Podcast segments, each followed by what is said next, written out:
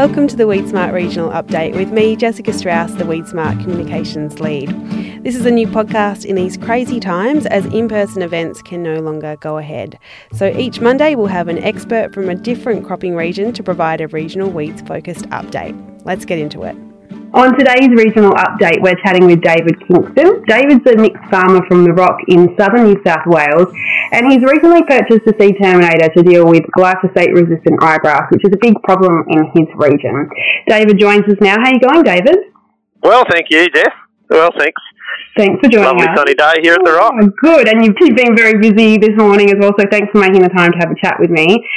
Firstly, before we get into this issue of glyphosate resistant ryegrass, can you tell us a little bit more about where you farm and your farming operation? Yeah, we farm in southern New South Wales at the Rock. Uh, farm with my brother, and we've got 4,000 hectares, of which we lease 750 approximately. Uh, and we're spread from the Rock and also at Pleasant Hills, and our rainfall is around 500 mils.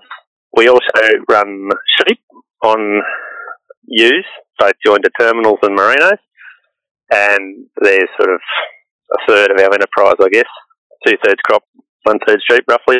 Yeah. We put in about 2,200 hectares of crop. So that's about where we're at. Yeah, cool. Um, we grow wheat, barley, and canola, basically. yeah, okay. No pulses. Our Mhm. pulses lu- lucerne Okay. and clover. And so, uh, David, what's the major weed issues that you face at your farm? We mentioned in the intro there that glyphosate-resistant ryegrass is one. What's a bit of a picture of what you're dealing with when it comes to weeds? Yeah, well, basically, ryegrass is our number one weed, and then we have an, the odd wild oat and also uh, wild radish. There are three major problem weeds, I would say, in our cropping enterprise. And glyphosate-resistant ryegrass, that's a real big issue in your region. And not too long ago, there was a workshop in Temora run by FarmLink and GRDC specifically on this issue. Can you just tell us a little bit more about how big of an issue this is for you guys? Yeah, definitely. And it's been an issue that's been around for a long time. I, I remember when Select or Clethodim first came out, some of the older farmers saying this is our silver bullet, we better not waste it. But I mean, it's not totally ine- ineffective in the area, but every year it's becoming less and less effective. So that chemical, it was a magic chemical 20 years ago, is pretty much gone. And we've got we've got the Sakuras and the talk of new chemicals in the pipeline that will be coming out in the next years, but uh, we just sort of feel that maybe their their lifespan isn't forever either. Well, obviously it's not forever, and we need to start thinking of other alternatives to get on top of this ryegrass. And we've tried windrow burning, which had success, but required a lot of labour. And we then moved on to chaff lining, which we just we didn't really think it worked that well. And that the, there was still ryegrass in the paddock, and we perhaps were concentrating the problem and potentially spreading it down the down the rows. As we're on a tramline system, so the chaff lines are always getting dropped in the same spot every year. Yeah. And this year was an amazing autumn. We got a break in March, and everything came up, including the ryegrass. And uh, we always try and double knock our wheat. But this year we had the opportunity to double knock our canola as well. And we noticed that there was a, a small percentage of ryegrass that wasn't dying, wasn't even getting affected by the Roundup. So when we came back with the gramoxone, it was it was getting it, but again, it's a good system, but potentially it's not going to last forever. So we thought, well, let's step this up a notch. Just to go back a step, the other problem we have is we've got five different blocks, which we've had for varying lengths of time, and a couple of the blocks we purchased or leased 11 years ago, 10, 11 years ago, and we've really, really struggled with the ryegrass on them. Uh, and our biggest concern is that we're going to be spreading that ryegrass seed from one farm to the other. And it's fine to say, well, why don't you harvest that last? But if they're into canola, we sort of can't really leave that till the end of the end of harvest, or we don't want to anyway. Yeah. And we're, you know, we're very conscious on blowing the header out and everything like that before we change blocks. But you just don't seem to get every single seed in the header. So this year, because of such a good autumn, and we're noticing it's been more obvious that we've had ryegrass plants that have survived. Certainly the Roundup, hopefully not the double knock. But you know, we've got a resistance problem. It's it's there. It's real.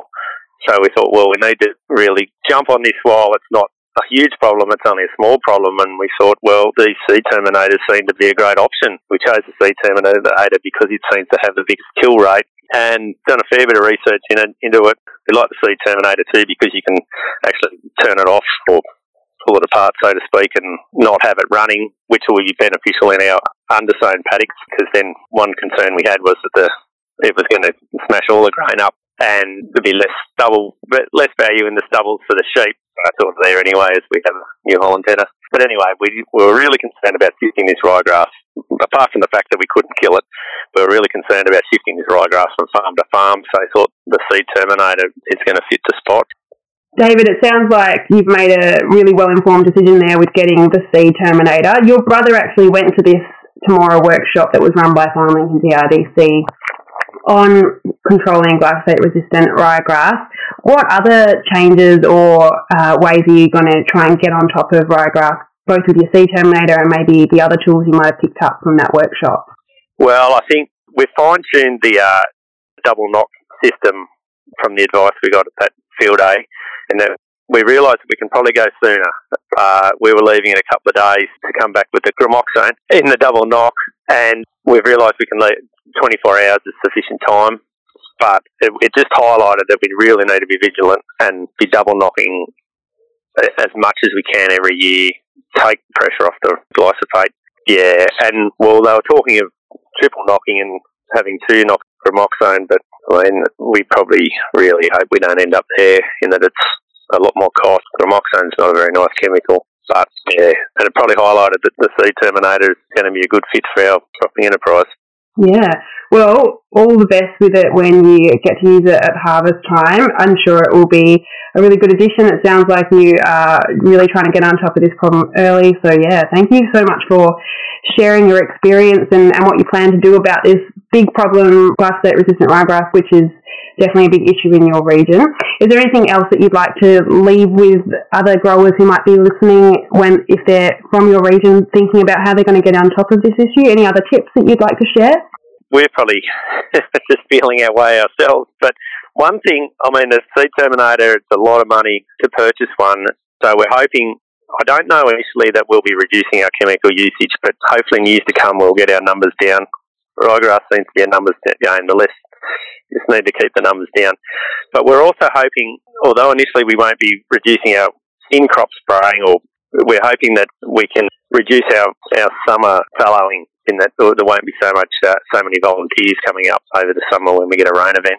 Well, David, thank you so much for giving us an overview of your farm and also how you're dealing with that glyphosate resistant ryegrass, which is a big issue in southern New South Wales and your region. So, we really appreciate you taking the time out to have a chat with us and share your information so other growers can, uh, yeah, potentially take on board what you're saying and, and benefit from the information that we're putting out there. So, really appreciate it. No worries at all. Thanks, Jed. Have a good day.